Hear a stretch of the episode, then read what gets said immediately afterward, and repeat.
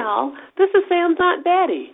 This week on the show, N B C News White House correspondent Jeff Bennett and Yahoo News national politics reporter Brittany Shepherd.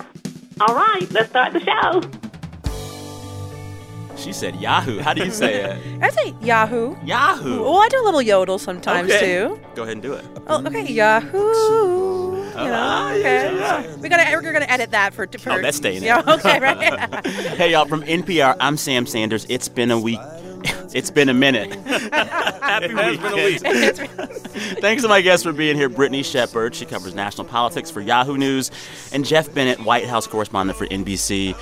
We're joined by Coldplay in I love studio this song. Today. I'm so you upset. Know who else does? Who? I have a story for you. Who? Well, first, this is the fun part.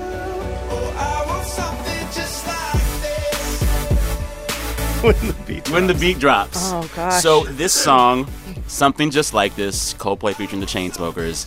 This week, in a sweeping New York Times profile, Tina Turner name-checked it. Wow. And she's like, I like this song. It's a bop. You should not say it's yeah, a bop. She didn't say it's she a goes, bop. This slaps. Yeah, exactly. So she has been, like, silent and quiet in Europe for years now. Switzerland, She's, right? Yeah, Is that where she lives? Yeah, she stopped touring, stopped performing, and there's all this coverage of her now because a musical based on her life and oh, music is coming right. to New York. Mm-hmm. And so when they're profiling Tina, she said, I just got tired of dancing and singing, and I just want to, like, make me happy. Tina Turner would put on a show. Yes. Yeah. I mean, yes. I'd, I'd never seen one in person, but I know people have gone to her concerts. Yeah, amazing. She, she was my first concert. Hours. I was oh, really? two years old. Oh, I saw wow. her and Meatloaf my, in, in one week. Whoa, whoa, yeah, whoa. I know. But I don't blame her for being, like, just taking off and, like, living oh, yeah. her truth, you know? Yeah. So she's taking this time off, and this journalist at the time says, so what do you listen to now? Who who speaks to you right now? And you're expecting this deep and profound answer from Tina Turner, one of the best performers of all time. Yeah. And she yells to her husband, what's that song where they go, something just like this? Tina Turner is someone's auntie. Coldplay. And she goes, I like it. I want it for carpool karaoke right? now. And so then she goes on to say why she likes it. And she said, you know what I like about it? He doesn't have that really good black voice like Motown. Wow. She likes mm. that. All right, Tina Turner.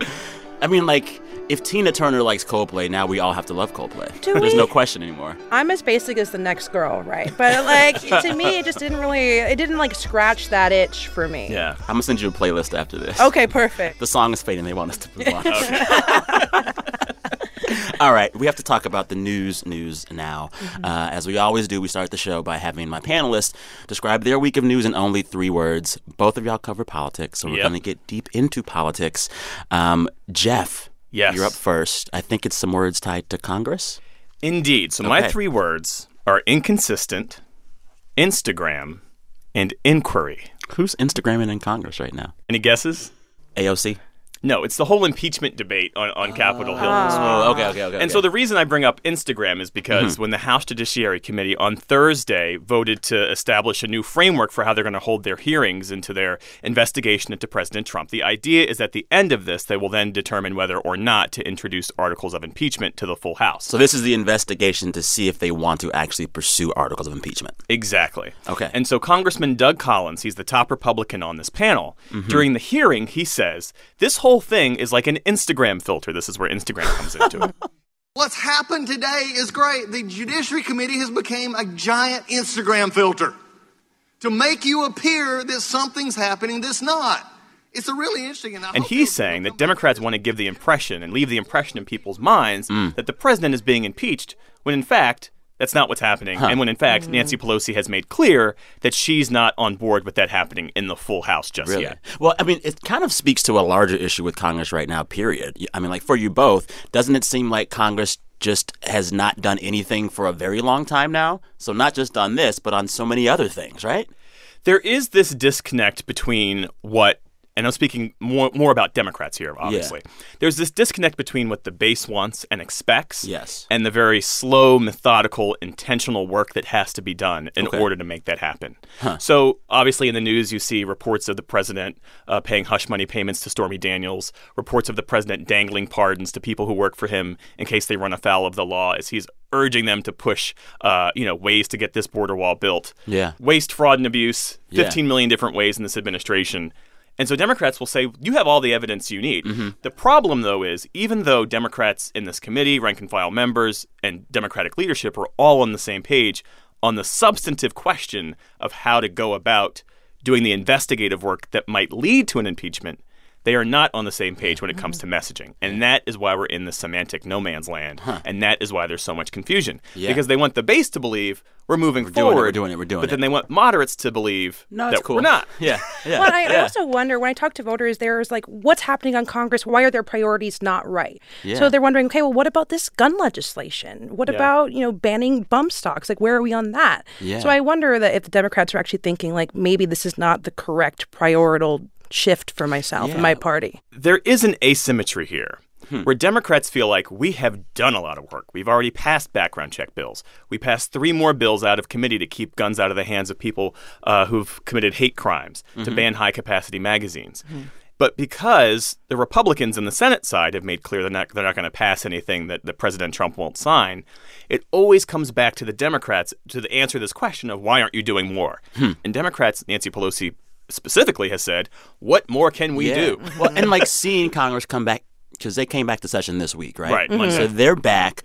If we are going to be Congress watchers for the next few months, give us one prediction. Of what we well, watch for trade. I mean, it, ah. it, it's boring to talk about trade. No, it's not. Is it? Is I, it not? I, I, I am. Oh, I'm always like I'm always war. trying to find like new and interesting ways to get people excited about U S M C A. I will talk trade war anytime. So yeah, so the president wants Congress to give the green light to the U S M C A. So that's NAFTA two point oh, and that covers oh. everything. I mean, I thought they it, did that already. No, they haven't yet. Oh Lord. So that should happen soon. Okay. Um, and that covers everything to the price you pay when you go to buy a, a Christmas or Hanukkah gift in a couple of months, yeah. right? Um, and then guns. Best as I can tell, that's probably it. Okay.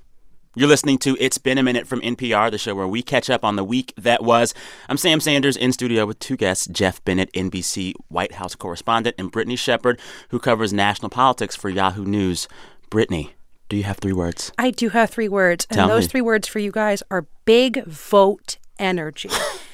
And big vote energy is what many um, voting blocs are passing on to their younger cohorts. Okay. Right now, I'm thinking millennials, I'm thinking Gen Z. Yeah. And right now, Gen Z and millennial young voters are activated in ways they had never been before. Really? Especially, on, of course, especially on social media, in peer-to-peer canvassing hmm. around the Democratic candidates. Gotcha. And what I find really interesting is that when I speak to my peer groups, I'm a millennial myself, uh-huh. I say, all right, guys, if you are Democrats, would you vote for someone like like Joe Biden, even if he's a bit more moderate than where you stand? And what I'm hearing is a demonstrative no. Really? Which is different than what older voting blocs have traditionally done. Yeah, because they say we'll just pick anyone that has our stamp of the party to beat right. the other one, right? Well, there's a kind of the sword of Damocles question around Democratic caucus right now, hmm. and it's, will we elect somebody to beat Donald Trump, or will we elect somebody who holds our ideals? And if they hold our ideals, are those ideals enough to beat Donald Trump, yeah. right? It's a very circular, kind of convoluted question. Yeah. Well, but also, like, these young people must be taken seriously because the data is showing that they are going to vote in strong numbers in twenty twenty.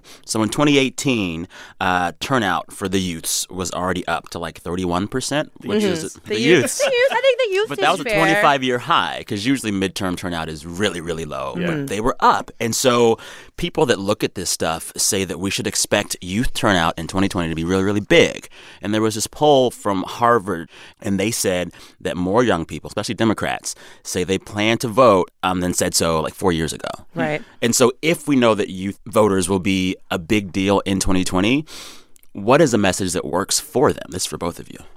Well, I think candidates are going to have to meet them where they are. And I'm going to throw a, l- a little bit more numbers at you. Okay. Let's talk about college voters. Yeah. About twenty million Americans are in college. That includes community college and one-year hmm. programs. Yeah. sixty million voted in the primary hmm. for twenty sixteen. Wow. That's a third. Yeah. So if you're able to isolate twenty million votes, you don't have to even think about persuasion. You don't need to think about moderates. You don't need to think about flipping Donald Trump voters. Huh. That is a diametric change of how Democratic strategy has been pretty much ever. Yeah. yeah. So it's, do you meet them in their spaces? Do you meet them in their H B C Us and talk about not just gun policy, but, but student loans, but student loans, yeah. but climate change, not in this amorphous way that climate change is bad, but in the Jay Inslee way that this is bad. And if we do not do something right now, we're all kind of screwed. Huh. This is so interesting to me because I had a conversation with a Trump advisor, Trump campaign advisor today. And the takeaway was that Donald Trump doesn't need to win twenty twenty. He just needs Democrats to lose in twenty twenty. And infight enough. Well, but the way he's the way he wants them to lose huh. is by running on issues that he can then make toxic. So, for instance, uh. on healthcare, it's Democrat. He wants Democrats to say it's not enough to just make healthcare better. you have to ban private health mm-hmm. insurance through right. Medicare for All, right? Mm-hmm. Or it's not just enough to say we want some common sense gun control. We want to do gun confiscation and buy back all the, the huh. A R-style w- weapons. So he but wants those, the left to go further left. Exactly. Right, but those are issues that, generally speaking, younger people, younger motivated voters more care more anyway. about. And so yeah. if you yeah. have a candidate who's running on those issues, does that then, in a roundabout way, hand the election to Donald Trump? I'm talking about this in very simplified ways, but yeah. you get my point, right? Well, it's like, I mean, yeah, well, it feels like the problem that parties always face when they're trying to get back in the White House are really magnified for Dems this time. Mm-hmm. There's yeah. always a moderate center. There's always this, like, more left base.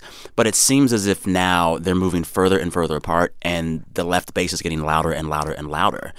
And I don't know yet of this crop of candidates who is doing the best job so far of appealing to both of those sects of the party. Right. I don't know who's doing it. Well, I think the challenge is, do they go after both or do they just really lean into to one? one? Look at Bernie Sanders. You know, he's mm-hmm. a septuagenarian. That man is old, okay. But young voters really they like him. him. Yeah. And something that's really interesting about young voters is that they are increasingly less party identified. Mm. So they will say, I don't want to be Democrat. I don't want to be Republican. Huh. I just really care about gun reform. So huh. if you're a Republican and you want to do gun reform, which is very, you know, unlikely, but I'll ride for you. They really? are more like the ride or die generation. Okay. Yeah. How do you respond to sort of the, because I remember like in ninety-two when M T V did Rock the Vote, right? And, oh, and that, I mean, I'm not, yeah, I'm not I was to date a thought myself. in God's eye at the time, so bring me there. But that was back when they, when somebody asked Bill Clinton what kind of underwear he wore, right? And, so, and even starting back then, it was always this sense like, this is the election where the young people the are going to come out matter. and make the right. difference. And I think with the exception of maybe two thousand eight, yeah, it's always been a lot of hype, mm-hmm. right? How are party consultants and candidates, when they talk about and think about youth engagement, what does that mean besides a vote? They are making them influencers themselves. Okay. So, so one of okay. my first stories at Yahoo is about how campaigns are kind of turning to the influencer to engage Gen Z. So there's two Can that work? Th- well, okay, there's two theories on this. Okay, yeah. There's the traditional, like, hi, I am James Charles, beauty guru, and I think you should vote for Joe Biden. I think that's hack and that's never going to work. But some campaigns are kind of thinking that if, if they court the Instagram and YouTube stars of the huh. world, that they will affect a larger audience than the people that they're already hitting. Hmm. There's some sense there, but I think that's going to fall on their face. It also can yeah. look inauthentic. Well, it does. Yeah. Right? And Gen Z kids will chew them out. Yeah. And it'll yeah. happen. But, yeah. you know, people who are old think that's where they should be throwing their money. Well, okay. that's what you do if you're not a naturally transformational candidate. Can you imagine Barack Obama trying to get, like, Kim K or something? Be like, could you please just do me yeah. a shadow on an Insta? Like, well, it was never... Yeah. Right. No, well, it's... The thing with Obama is he made himself the influencer. Well, right. right. But not everyone can be Obama, and I would think yeah. it's yeah. really... No one really can be. Yeah. That was a flash-in-the-pan yeah. thing. Yeah. So the other strategy that many campaigns are doing, it goes, we're going to reach out to Gen Z folks and we're going to train them. So Bernie Sanders had a summer huh. school. I was the only reporter there. Huh. And he trained college and high school seniors how to become influencers for his campaign, huh. how to door knock, how to, yeah, it was called Bernie summer Sanders school? Summer School. I went. It was a lot of homework.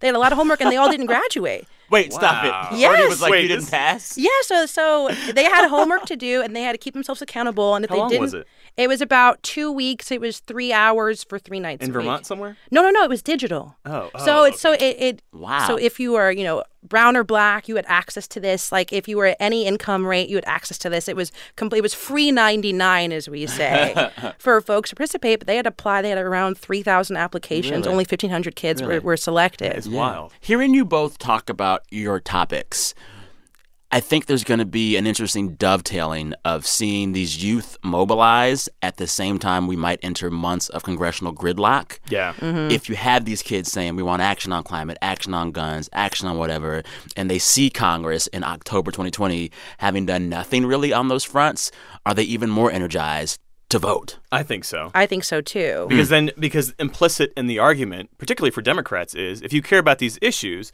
then you need to have a Democratic-controlled Senate and a Democrat in the White House. Hmm. Yeah, I really think, too, that they're going to be voting for more and more and more progressive candidates. That's why Justice Democrats, the folks who helped A O C flip the House and mm-hmm. Ayanna Pressley, like, those candidates are going to be popping up more and more and more, even on the G O P side. Huh. So I would, I would look for these younger millennial candidates running and Gen Z folks voting them in.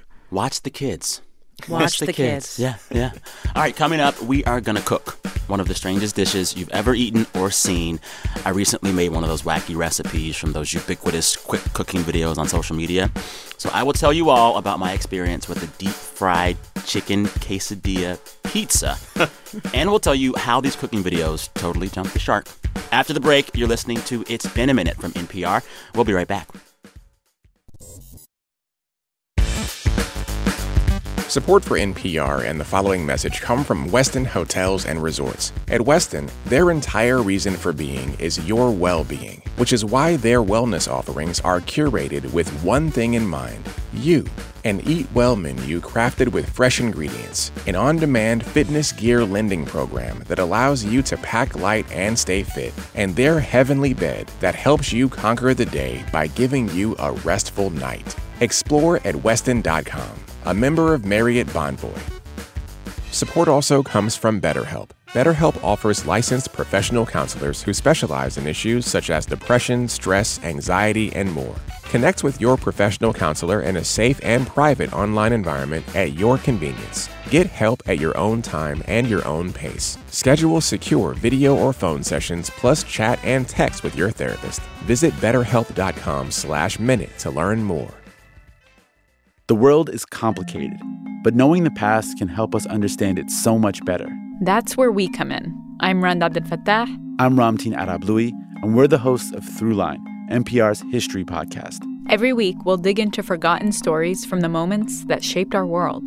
Throughline from N P R. Listen and subscribe now. We're back. You're listening to It's Been a Minute from N P R, the show where we catch up on the week that was. I'm Sam Sanders here in studio with two guests, Brittany Shepherd. She covers national politics for Yahoo News, and Jeff Bennett, N B C White House correspondent. I'm so glad you both are here. Good to be here, man. Thank you for having me. Of course. I have a question for you. I want to pivot to one of my favorite topics, food. And I want to ask you both, have either of you ever made a recipe that you saw in one of those internet quick how-to recipe videos? Made is an interesting word. Attempted. I co-sign on Brittany's answer. Yeah. Okay. Yeah. So I bring this up because earlier this week, I hung out with my friends and colleagues Sue Davis and Danielle Kurtzleben, and we made a recipe that comes from one of the wackiest recipe videos that's ever been made. Cheese, chicken, cheese, tortilla, put a heavy thing on top so it solidified, kinda. And then that chilled. Chilled overnight. And then we breaded that. Breaded it. Deep fried it. Yep. Uh, put put pizza it, sauce on pizza top sauce of it. On it. Topped it with a little shredded mozz. Sliced up some pepperoni on top. Hit it on the low broil to get it warm. Hit it with the hot broil to get it, it brown. Broil. Put it on the table. Ranch dipping on the side. And yeah. Now we're about to hit that. It was crazy. So it was, you know, for years, these internet cooking videos have gotten more and more absurd. Yeah. Mm-hmm. This dish was a super deep dish chicken quesadilla with barbecue chicken, uh, and then it was sliced like pizza, breaded and egg washed, deep fried, then coated with pizza sauce, cheese, and pepperoni, and baked in the oven to look like a deep fried pizza. That's insane. It's, it's insane. Miss me on the ranch, though. Well, the, yeah. Well, that's yeah. the key to these videos is that there's always an extra step. So like, when I re- didn't need to do that because I thought it was going to stop at the deep frying, and then it turned yes. into a pizza. Yeah. And right. I was like, okay. And, and then, then it turned. The ranch. But I'm you're curious, like what? To, like, what function do you roll this up with? Like, you're not going to church with this, oh, yeah. right? It's, it's not just for home. It's just for the gram. Just yeah, for the gram. Yeah, yeah. But anyways, I was thinking about these videos, and I was like, what do the what do the crazy food videos say about us? Like, big question mark. So I called up Shay Spence. He is a food editor at People Magazine. Uh, he's also a former chef. And we talked about all these crazy recipe videos, and we both relived our experience of trying to make that weird, strange, humongous, deep-fried chicken quesadilla pizza. So here is Shay getting to the bottom of the internet cooking video industrial complex. How are you? I'm good. How are you, Shay? I'm fantastic. Hey, well, thanks for talking uh, of course. With me about this. I'm guessing you probably feel talked out about the pizza turducken, so I appreciate you bringing no, it back for us. No, no, no. I'm, uh, I think it should last forever. I never want this national discourse to end. I think my first question is, how do you think we got here? How, like, how did we get to the point where these internet food creation videos are absurdist? It's not like it, the stuff that they're putting out there, you're like, they don't mean this for real, do they? How do we get to that moment? Well, it's, you know, everyone's trying to outdo each other. And yeah. I guess when I started at People a few years ago, it was right when BuzzFeed Tasty was just, like, taking off. And so everyone was trying to emulate that. Which they, um, and, like, Tasty was the little BuzzFeed thing where it's, like, a minute-long video with, like, a how-to recipe. Yes. We call them hands and pans videos because it's just hands and pans. And it's really quick. And yes. it's just like a product yes. of everyone's low attention spans. Yes. Um, and so, you know, when I first started, I was like, I, you know, because I came from a culinary background and I, I was like, oh, I'll make my like tarragon chicken salad. It's like nobody wants to watch that. Like everybody wants to watch you like deep fry a quesadilla. Mm-hmm. So for Thanksgiving, I was I made a pie that was um, the bottom layer was a pecan pie. Mm-hmm. The middle layer was an apple pie. The top mm-hmm. layer was a pumpkin pie. Like that was a video? Uh, that was a video that I created. I think I saw that one. Yeah. And you know what? It tasted good. yeah. But um, at that point, I was like, this is absurdist. And then I think that interest has waned as people have been desensitized to it. Yeah. So then we have this moment where BuzzFeed Tasty starts this thing that could be fun and helpful to real-life people, but because the internet requires constant one-upsmanship, mm-hmm. we end up with these Dada-esque food videos now that no one even wants to execute. Like, do you think people actually make these recipes? Um, I think sometimes they do, but a lot of the times I'm like, the process of this is daunting. It's and, and a lot of times you're just doing things that you could get the same flavors in a much more simple way, but they're doing it in a very, like, weird way because it's more interesting to watch exactly. that video. I don't think that many people are actually making them. Well, there's a few things I noticed about how hard it is to work with a video recipe. One, the steps aren't written out. The measurements aren't written out. So to figure out what to get and how to do it, you have to watch the video over and over and over while you're cooking. Yes. And two, it's horrible. The ratios of these ingredients are off. Oh, completely. Yeah, I'm glad you said that. I had so much of that leftover yeah. chicken mess. Is this the thing where these people making the videos just are doing it too fast and not thinking it through, or they're just bad cooks also making these videos? Well, look, recipe development is a hard thing. It's not like you can be a really good cook and be a really bad recipe developer. Mm. Or not even bad, but also if you're cranking out, if you're saying, oh, we have to crank out so many of these videos a day, then no, I don't think anyone's really testing them. They're probably just like, I kind of know how this is made. And then they do it. And then they're not really like actually testing for ratios and like measurements. Um, they're just trying to get the visual. Yeah. It's a full-time job, I mean, because it took you hours to execute the pizzadilla. It did. I was yeah. up till like two a.m. Oh that God. night. Speaking yeah. of pizzadilla, yes. we both had moments where we tried to make this. Um, I did it with two colleagues of mine, and they kind of prepped and pre-did some stuff, but I was in charge of the deep frying.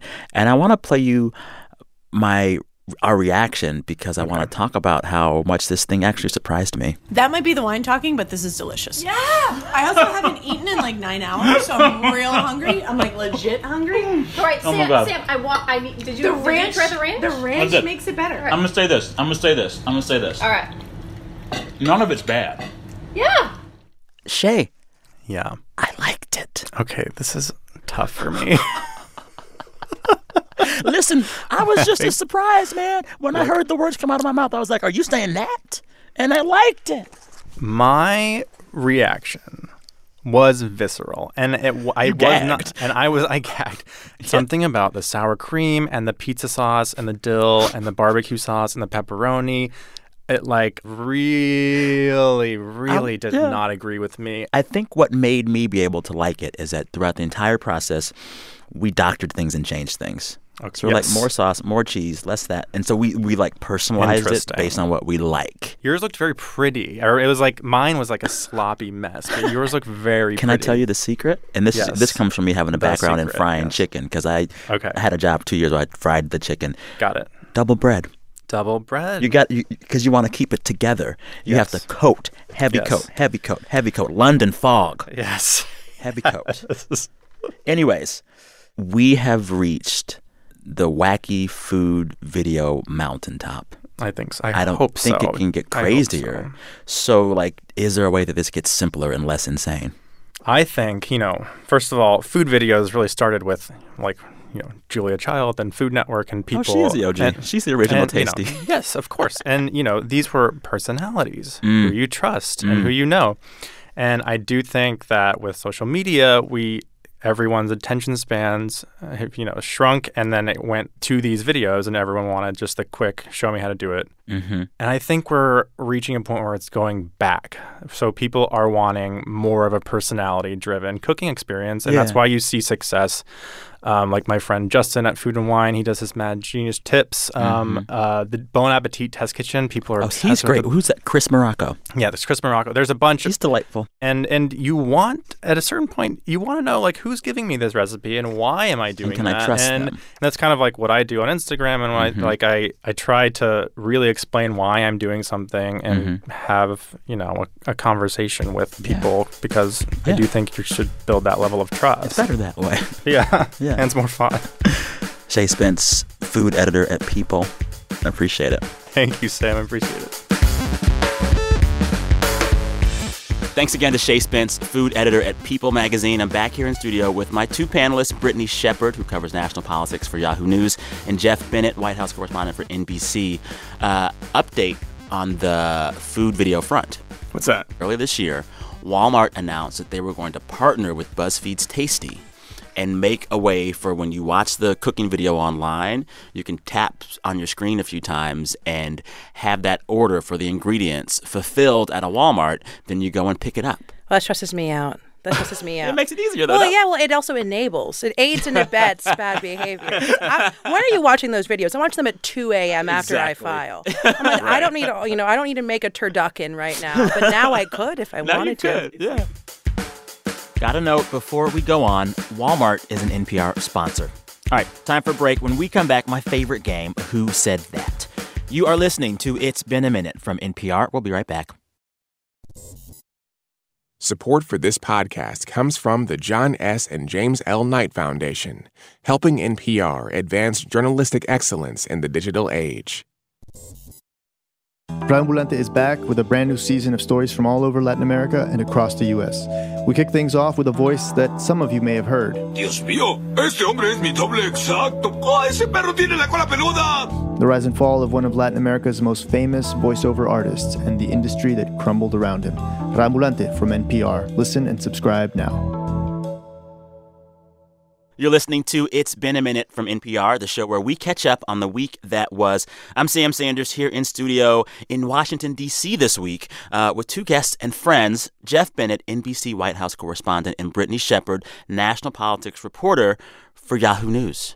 Y'all, it is time for my favorite game, Who Said That? Ooh, and it's saying that. Who said that? Who said that? Uh, so, Jeff, you're a veteran on this show. Yeah. Uh, explain the game to Brittany. So Sam's going to read a quote, and you have to guess who said that. All right. Yeah. The really winner complicated gets, yeah, stuff. Really complicated. Hardest game in the world. The winner gets nothing. But pride. Wait, wait, pride. Hold on. Tom Dreisbach got a shot glass last week. He did. So. Uh, nice listener sent in a little shot glass and said, give your panelists gifts when they win Who Said That. Give this to them next time. So and since then, glass. No one sent anything. no, no one's like, yeah, Jeff yeah, and Brittany, yeah. You deserve nothing. Yeah, yeah, yeah. Fair. So this first quote, it's actually fill in the blank. But it'll make sense to you. Blank is also the first ever game where women make more than men. Miss Monopoly. Yes. Brittany came wow. to win. Sorry. So that quote comes from Hasbro. They are the toy company that makes Monopoly. And they launched Miz Monopoly as this feminist twist on the game. And the thing that has people scratching their heads is that in this game, Hasbro says specifically, the women get paid more than the men. And they have a woman on the cover of the box. But a lot of folks are saying, is this the best way to be feminist? I don't know how to feel about it. I'm asking the woman in the room. I don't know. I'm in my feelings a little bit about it because I okay. do think, like, I have conversations in my own newsroom about parity and how about how much women should be paid, how much black women should be paid. Uh-huh. But I think it reduces the conversation to this kind of, like, silly parody of itself. Doesn't it feel like a Mister Show sketch to you? It feels like an Onion article. Yeah. You know, you know yeah. it's like clickhole. It's like actually... Give someone more real money, you know? Yeah. Like, I don't, Monopoly money is not going to fix the wage gap. All right, you uh, are doing pretty well to be One? a newbie. Oh, One point. Okay. Yeah. Ready for the next quote? Far to fall. Here it is. Quote, this has been a special one because we didn't have to play Bobby and Cindy. We could be ourselves. And it's the fiftieth anniversary of the premiere. Brady Bunch. Yes. That quote came from Brady Bunch actor Mike looking land. Didn't they, like, rebuild a house or, like, they rebuilt the, the... Yeah, I'm still trying to figure out what it is, but they're doing a Brady Bunch H G T V House yeah. Reno oh, show. Where the cast members are... They bought, the like, the house that served as the facade of the show. They bought that house, and now they're renovating it. But they're going to have the Brady Bunch family actors be in charge of various parts of the reno. Why? Yeah. That's my perennial question. Yeah. It, will y'all watch it? No. No. I will watch it. You're, well, I'm happy, though, that the original cast members get a check from someone. Yeah. I would do like a Frasier version of this. I was just oh. going to say, which show would you want to see brought back with the original cast? I want oh. them. I want to do a reno on the Friends house just so I can take the empty picture frame off of the purple door. This game is tied.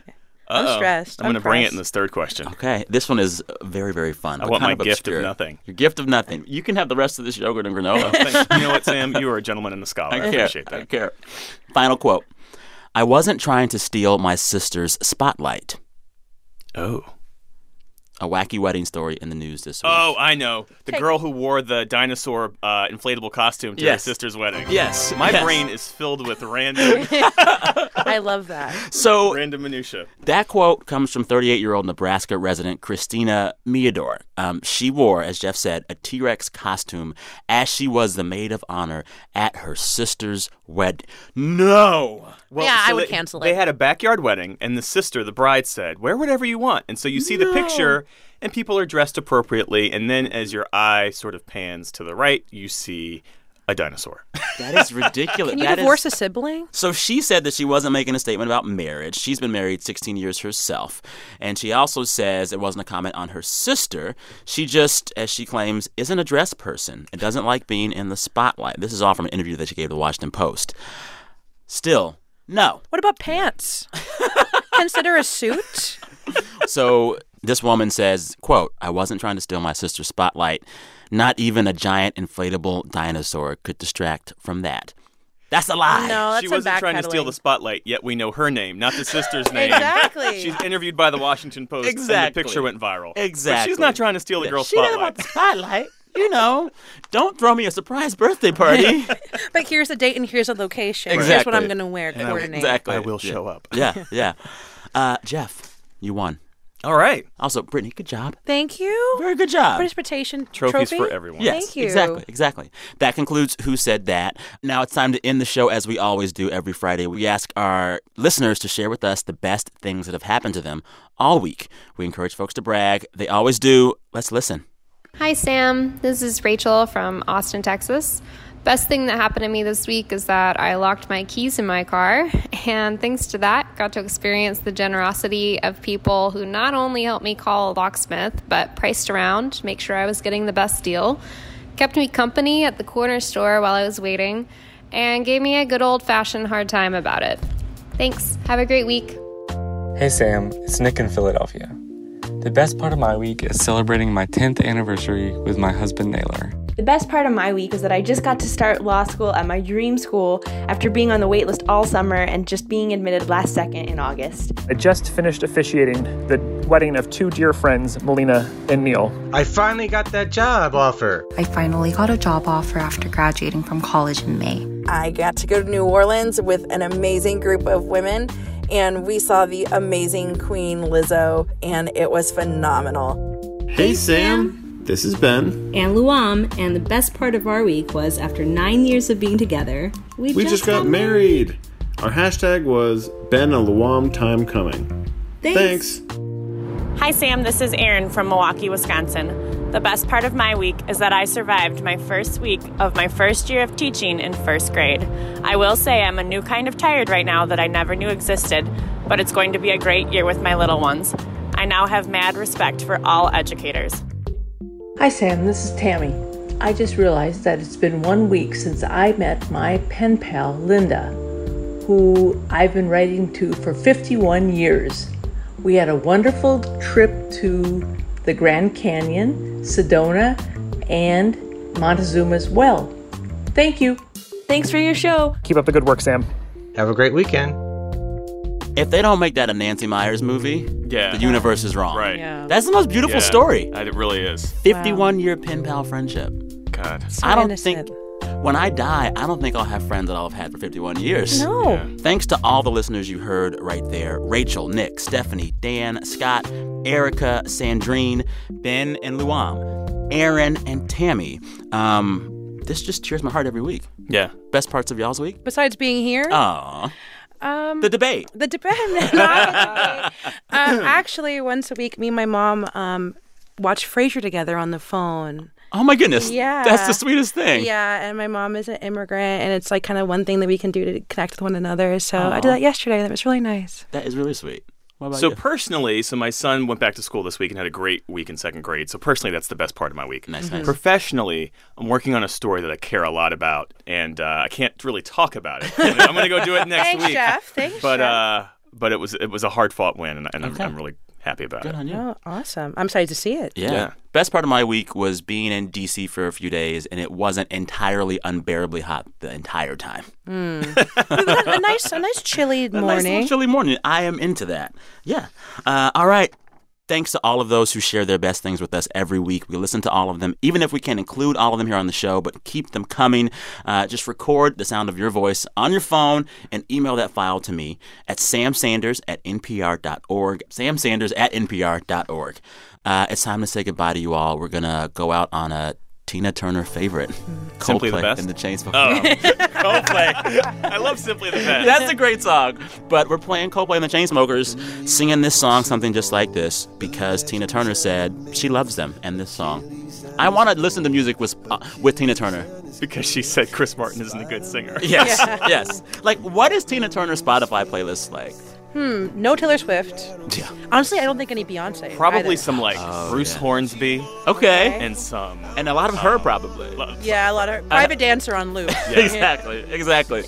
All right, this week, the show was produced by Brent Bachman, Anjali Sastry, and Jason Fuller. Our fearless editors are Jordana Hochman, Alex McCall, and Kitty Isley. Our director of programming is Steve Nelson. And our big boss, N P R's senior V P of programming, is Anya Grundman. To my guests, Brittany Shepherd, national politics reporter for Yahoo News, and Jeff Bennett, N B C White House correspondent. Thank you both for being here on what's always a busy week for y'all covering politics. Highlight of my week. Yes, what a pleasure. Oh, my goodness. Thank y'all. All right, till next time, keep playing Coldplay. Thank you for listening. I'm Sam Sanders. Talk soon. They're great. Look, they are. I believe people should have choice. I believe in choice.